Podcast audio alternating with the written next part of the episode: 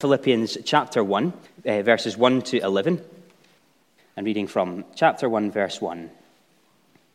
Paul and Timothy, servants of Christ Jesus, to all the saints in Christ Jesus who are at Philippi, with the overseers and deacons, grace to you and peace from God our Father and the Lord Jesus Christ. I thank my God in all my remembrance of you always in every prayer of mine for you all, making my prayer with joy because of your partnership in the gospel from the first day until now. And I am sure of this, that he who began a good work in you will bring it to completion at the day of Jesus Christ. It is right for me to feel this way about you all, because I hold you in my heart. For you are all partakers with me of grace, both in my imprisonment and in the defense and confirmation of the gospel. For God is my witness, how I yearn for you all with the affection of Christ Jesus. And it is my prayer that your love may abound more and more with knowledge and all discernment, so that you may approve what is excellent, and so be pure and blameless for the day of Christ filled with the fruit of righteousness that comes through Jesus Christ to the glory and praise of God.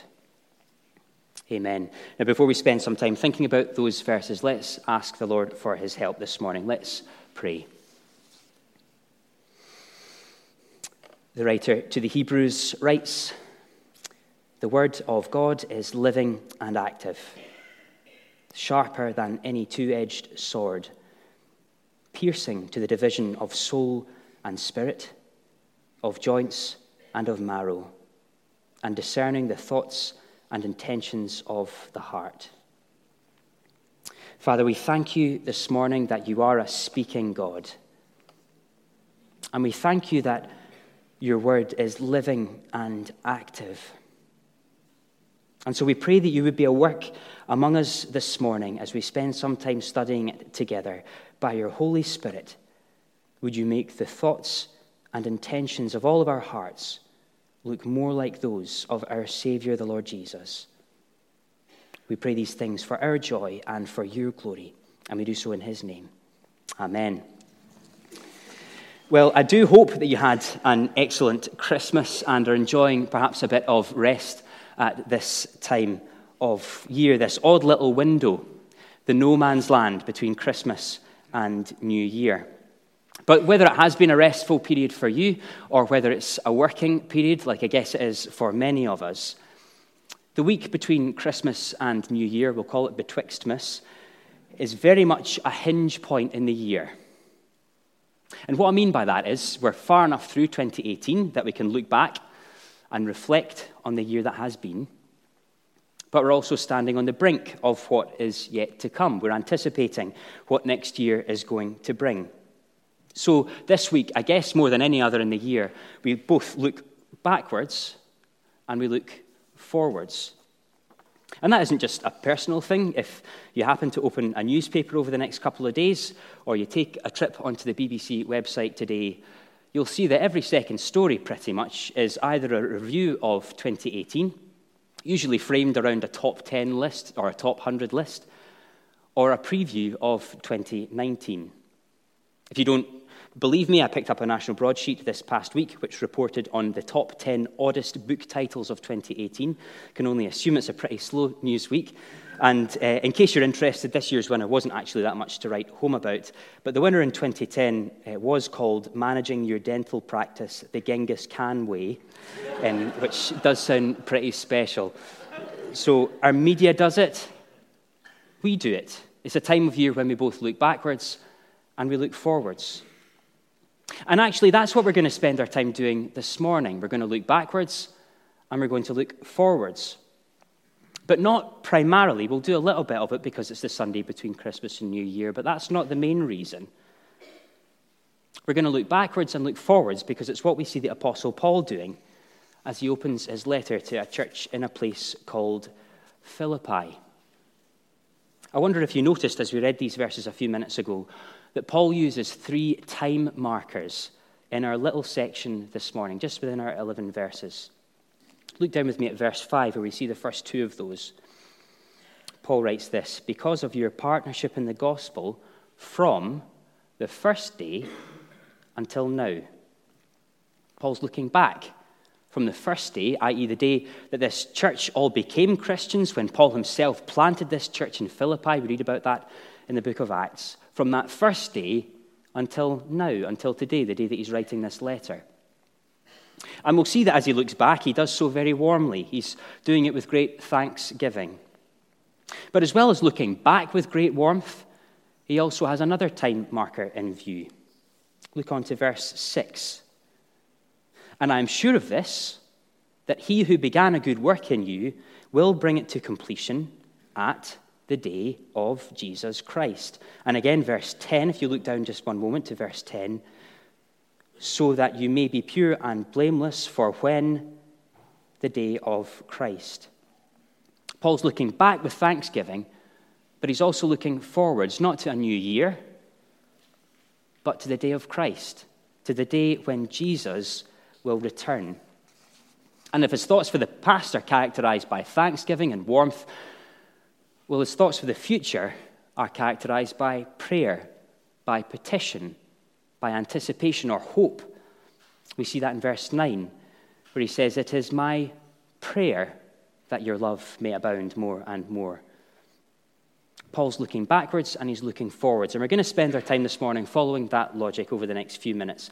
You'll hopefully see that reflected if you picked up one of these service sheets on your way in this morning. There's just a couple of very simple headings on the back of that that might help you as we move through this passage this morning. So, first of those headings thanksgiving for gospel partnership. Well, Paul starts his letter by telling the Philippians that he's praying for them. And that isn't actually very unusual for Paul. He starts quite a number of his letters in the New Testament that way. But what is unique, or what is unusual at least, is quite how warm he is. I wonder if you picked that up as we read through the verses a minute or two ago. Read again with me, verse 3. I thank my God in all my remembrance of you. Or down to verse 7. It is right for me to feel this way about you all because I hold you in my heart. Or verse 8 For God is my witness, how I yearn for you all with the affection of Christ Jesus. The opening to Philippians sounds less like a formal epistle and more like a love letter, doesn't it? He yearns for them. He holds them in his heart. It's very warm, affectionate language, isn't it? And there's a reason that he loves them so much. It isn't just that he gets on with them quite well. It isn't that he just happens to have a lot in common with them or he has fond memories of time spent with them. He tells us in verse 5 that we read a moment ago, we'll read it again briefly, because of your partnership in the gospel from the first day until now. Partnership in the gospel. Now, gospel partnership is a big theme running all the way through the letter. We studied it together in Cord and Focus, our postgrads and young workers and uh, undergraduate Bible study networks this past term. We saw that gospel partnership is a, a theme that runs all the way through the letter. And it's, it's a phrase that we use a fair bit around here at Chalmers. We support a number of gospel workers around the world and here in Scotland, and we actually explicitly call them our national and global gospel partners. But what does it actually mean? See, we're fortunate here at Chalmers that we have really warm and affectionate relationships with all of our gospel partners, national and global. But because we get on with them really well, we might drift into thinking of gospel partnership as being little more than friendship. So we love Inger Robb and Emma and Scott Hamilton and Andy Robertson and our partners in East Asia and around the world. And because we love them, we want to keep up with them. We want to find out what's going on in their world. So, gospel partnership could just drift into being a warm friendship between people who quite like each other. But while all of those things are true, there's something more fundamental that binds us to Andy and Inger and Emma and Scott and guys in East Asia.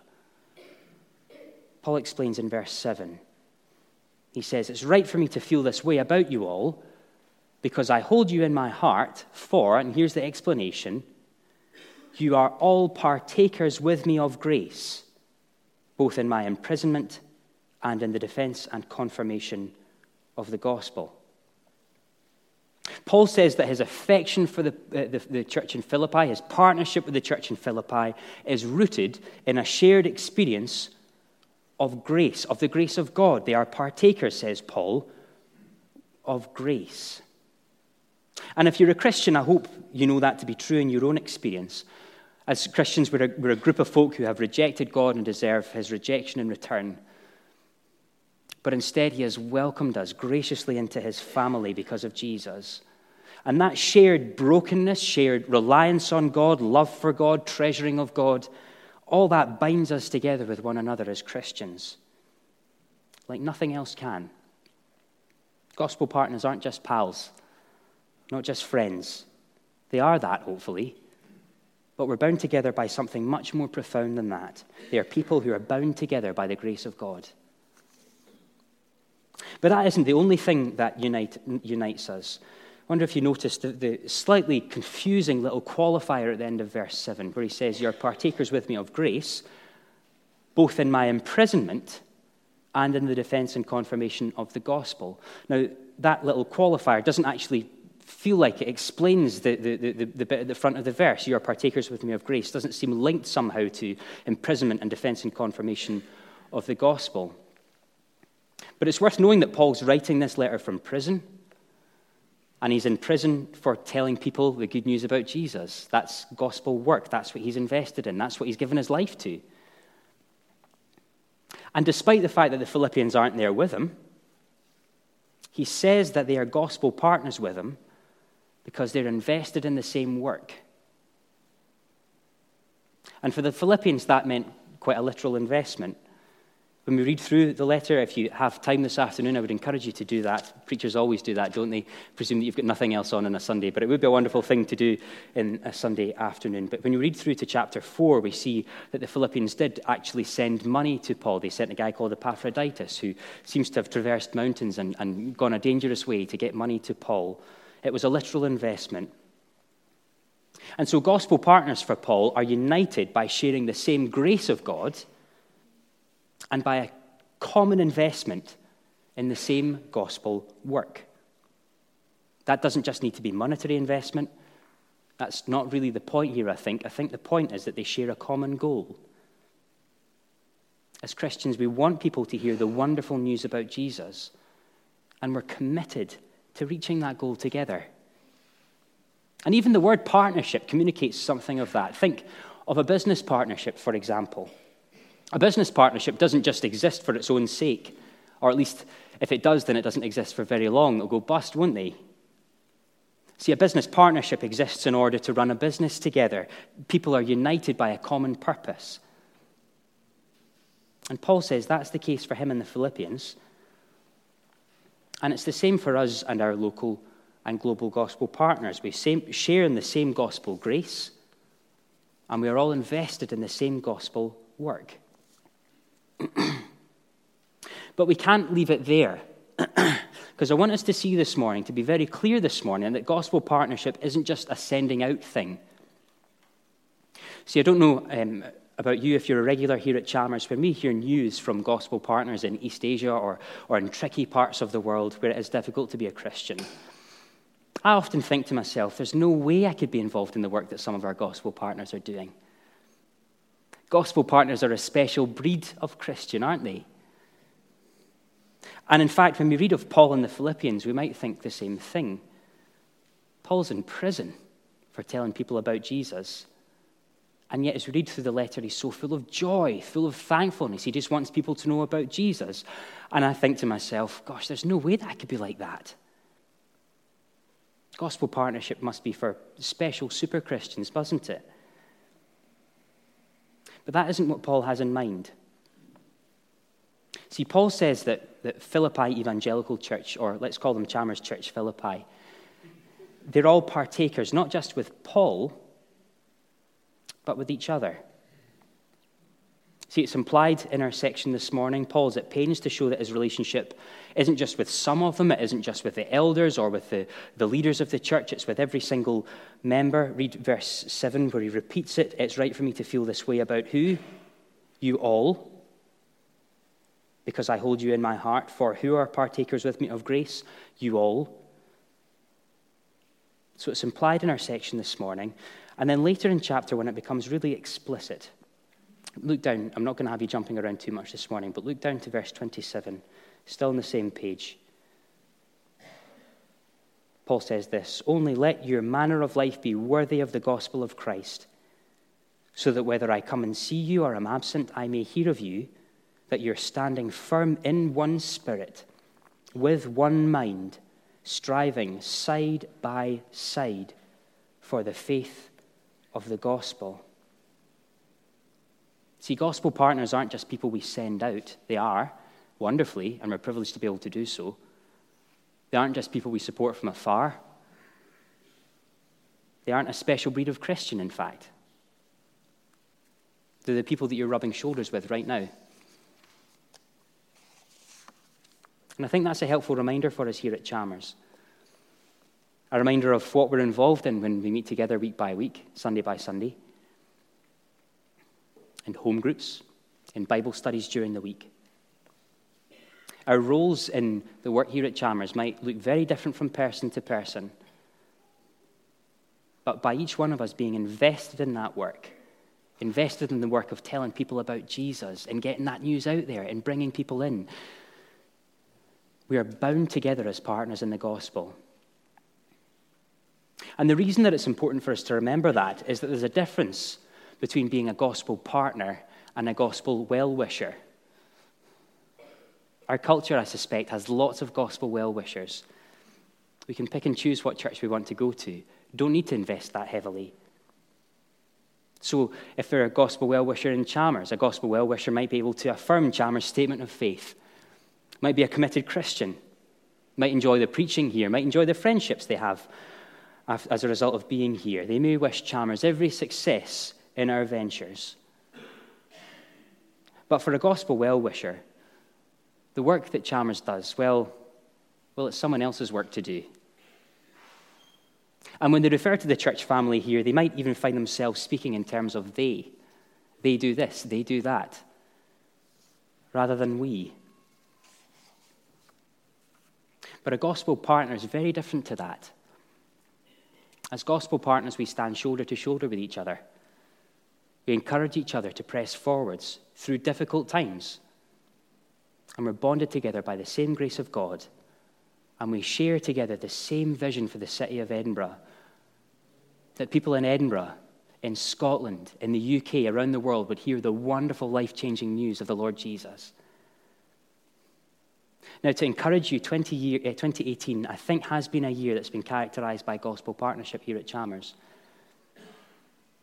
Think back to the steps that have been taken towards planting a church in the southwest of Edinburgh. Think of the church family getting behind that in prayer and practically giving financially to that work, as well as some of us committing to go. Or think back further still to Passion for Life, the Mark drama, RSNO concert. Loads of people brought friends along with them into this building, not just to hear the music, not just to see a good show, but to hear about Jesus. And we've done that not just as lone rangers. We don't do that as gospel well wishers, but side by side as partners in the gospel. So please do be encouraged. Chalmers Church is a place where real gospel partnership is alive and well. And if you are invested in this work, this passage should not prompt you to sign up to yet another Chalmers rota. It should be an encouragement to you. That's what you're involved in, that's what you're invested in. It's a wonderful thing to be doing alongside each other. But I do know that that won't be everyone's experience of church life here at Chalmers. And now's as good a time as any to have a think about whether you are more of a gospel well wisher than a gospel partner here at Chalmers. And in doing that, I'm not trying to create a rod for anyone's back. It's a wonderful thing to be a gospel partner, to be invested in the work. Perhaps you are a committed Christian. You've been around Chalmers or, or another local church if you're here visiting this morning. You've been around that local church for a while. You enjoy church life. But when you think about it, you can't really think of any way that you're invested in church life. Sure, you enjoy Sunday services, but church is a bit of a spectator sport for you. Now, what I'm not saying is that to be a gospel partner, you need to be up here on the platform or in the band or up front doing any upfront roles. But I am saying that it involves real investment, shared investment in the work of the good news, telling people about Jesus. And that means time, energy, prayer, gifts, money, investing, working side by side as part of a church family. And the start of a new year might be a good time to stop just being a gospel well wisher and start being a gospel partner, just to get stuck in. It's not complicated, just to get stuck in. If you aren't sure how to do it, we would be absolutely delighted to help you think about how to go about that. Please do come and speak to me at the end of the service, speak to Emma, or email the church office. We'd be delighted to help you think about where you could get involved as a gospel partner here at Chalmers. So that's our first point. Paul's thankful as he looks back on the Philippians' partnership in the gospel from the first day until now. They share in the same grace and they share in the same graft. Gospel grace, gospel work. But as well as being thankful for the Philippians' partnership from the first day until now, Paul is also prayerful for the future. We're going to spend the rest of our time thinking about that this morning. So, second heading praying for gospel progress. It is New Year's resolution season. when we all make well intentioned but generally pretty unrealistic promises to change our behavior in one way or another. And I was thinking about it a little bit this week and reached the conclusion that most of the resolutions that I guess a lot of us will make over the next couple of days will be reactionary. What I mean by that is that they're a corrective to an area of our lives where we don't think we're doing especially well. So, for example, we join a gym or we resolve to eat a couple of salads to make our own lunches for the rest of the year. Not primarily because we have a long term goal for fitness and health, but as a reaction to the 40,000 calories we consumed on Christmas Day or we resolve to watch what money we spend in the new year. Again, not primarily because we have ambitions for being good stewards of our money or, or setting aside money for our future, but because we spent too much money buying those 40,000 calories usually that we consumed on Christmas Day. New Year's resolutions are often an attempt to correct bad behaviors. And Paul often wrote to churches to do just that same thing. He didn't often write spontaneous letters at least not in the New Testament, he's often addressing some wonky behavior or thinking in the church. And so when you read through the New Testament, each letter that Paul wrote often addresses at least one main error, either in Christian living or Christian doctrine and, and theology. But again, one of the unusual things about this letter to the Philippians is that that's not what he's doing. It isn't a corrective. He does address one pastoral issue in chapter 4, which you'll see when you read through it this afternoon. But that issue isn't the reason that he wrote the letter. See, we've already seen that he's been thankful for their partnership from the first day until now. And as he turns his gaze towards the future, well, he doesn't need to try and get them back on track because they're already there.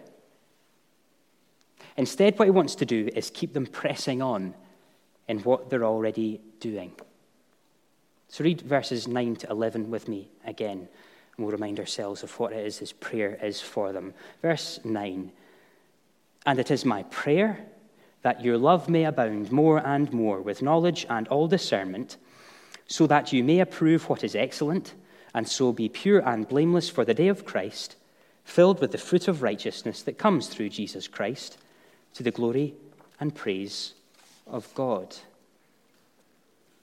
Paul's big prayer for this church for the future to the day of Christ is that their love would abound more and more.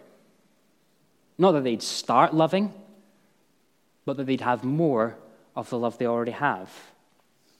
And he wants that love to express itself through wise choices and wise decisions. So he says it's with all knowledge and all discernment.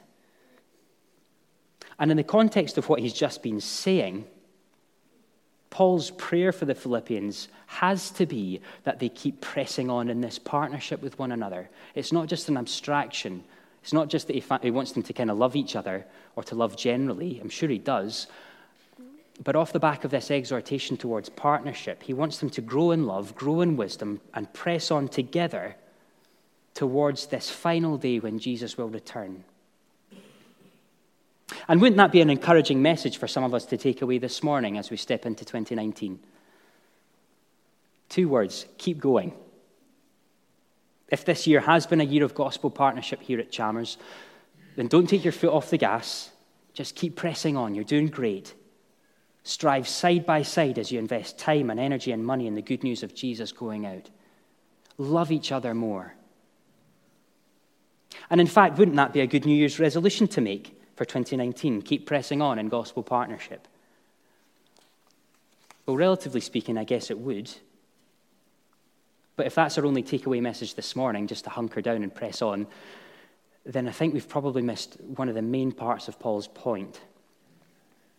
Because for Paul, there's a fundamental difference between growing in your partnership in the gospel as a church, local church family, or with gospel partners in Scotland or around the world. There's a fundamental difference between growing in that partnership and cutting your calorie count. Because remember, we mentioned a few minutes ago, Paul uses three time markers in this little section of Philippians there's the first day, there's now, and there's the day of Christ. Well, there's another important triplet in Philippians 1, verses 1 to 11. Paul says that there are three parties involved in his partnership with the Philippians. Now, the first two of those might be pretty obvious to you. There's Paul, who's writing the letter, there's the church in Philippi who are receiving the letter, but there's another party who is actively involved in this partnership. And in fact, he's the founding member. Verse 6 And I am sure of this, that he who began a good work in you back at that first day will bring it to completion at the day of Christ Jesus. Or again, verse 11 that you'll be filled with the fruit of righteousness that comes from hunkering down and working hard. No, that comes through Jesus Christ. See, there are three partners in this gospel partnership there's Paul, there's the Philippians, and there's the God of the universe. God Himself brought about their partnership in the first place. And He's the only one who can keep them going who can keep them growing in partnership with each other, abounding in love with all wisdom and knowledge and discernment. And surely that's why Paul starts his letter with a prayer. Because he knows that they need God's help if they're going to keep going. They're doing well, but if they're going to keep going, they can't do it themselves. And so, how will we, Chalmers Church, press on in gospel partnership in 2019?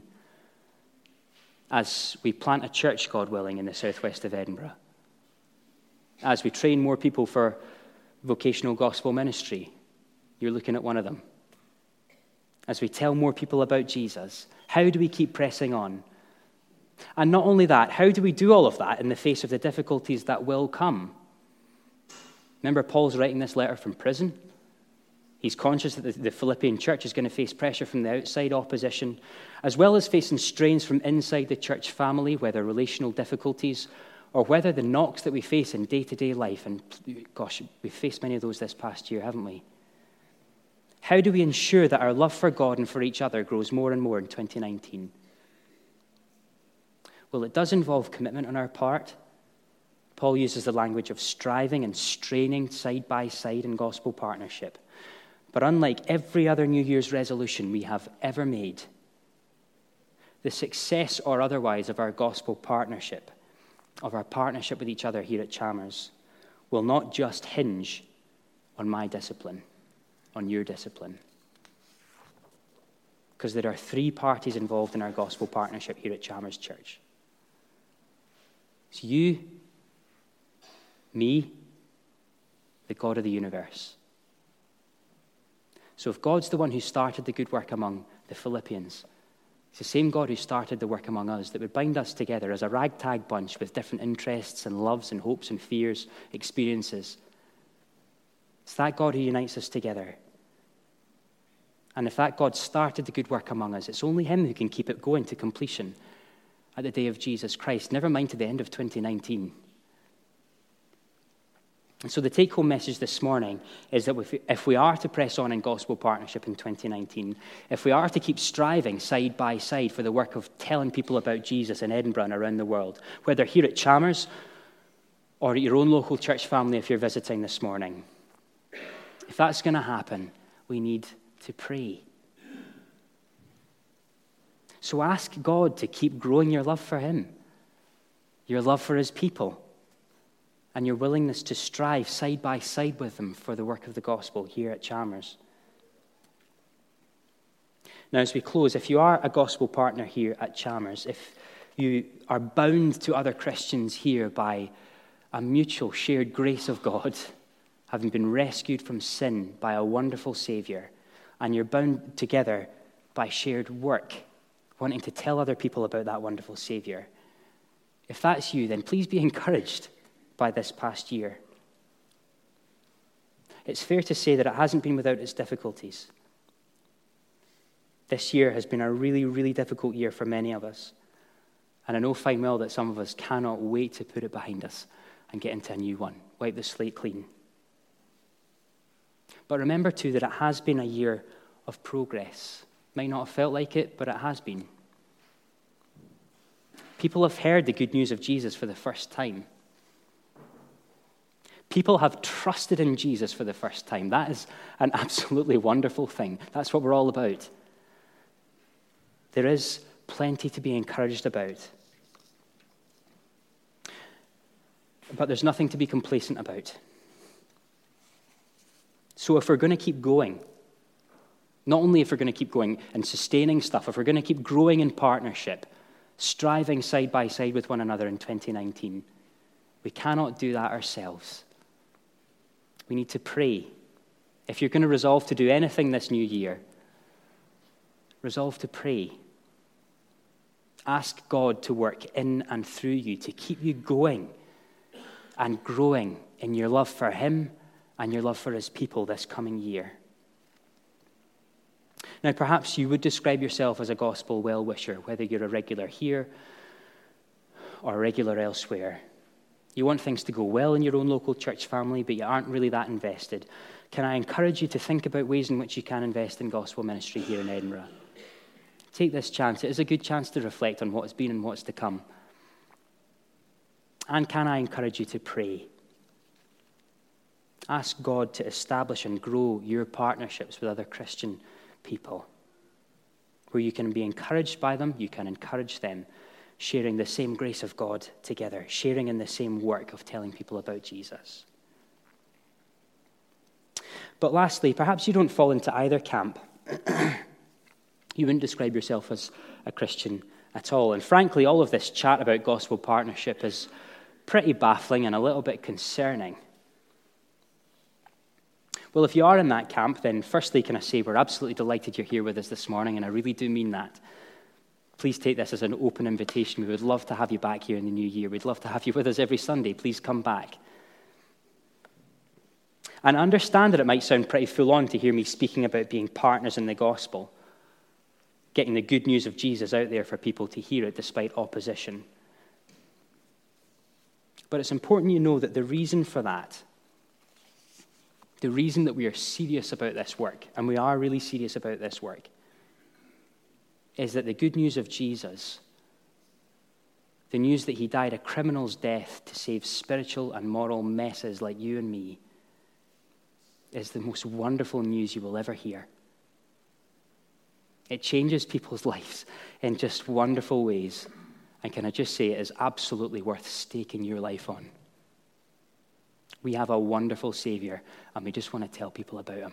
That's what we're about. So if you've never thought about it before, you've never thought about this Savior before, but you'd like to chat, please come and grab me at the end of the service. I'd really love to do that. Even if you've got questions and concerns, please do grab me. I'd really love a conversation with you about that. Now, as we close, I'm going to ask the God who can bring about and who can sustain gospel partnerships from this day to the day of the Lord Jesus when he returns. And we're going to ask him to do that work among us here at Chalmers this coming year. Let's pray together.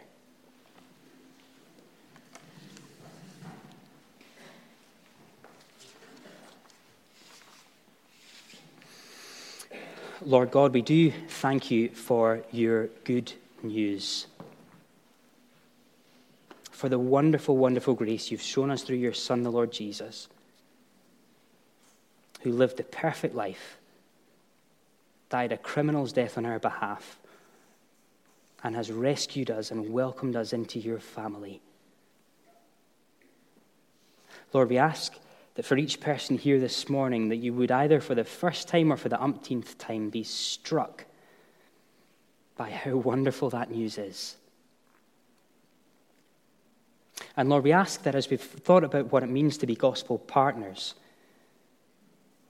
that this coming year you would bind us together with other Christians, whether here at Chalmers or in our own local church family, by sharing in the same grace, your wonderful grace, and sharing in the same work, the work of telling people about the Lord Jesus. We know that it was you who saved us and brought us into relationship with other Christians in the first place. And we know that only you can keep us going in 2019. And so we ask that you would grow our partnership with each other.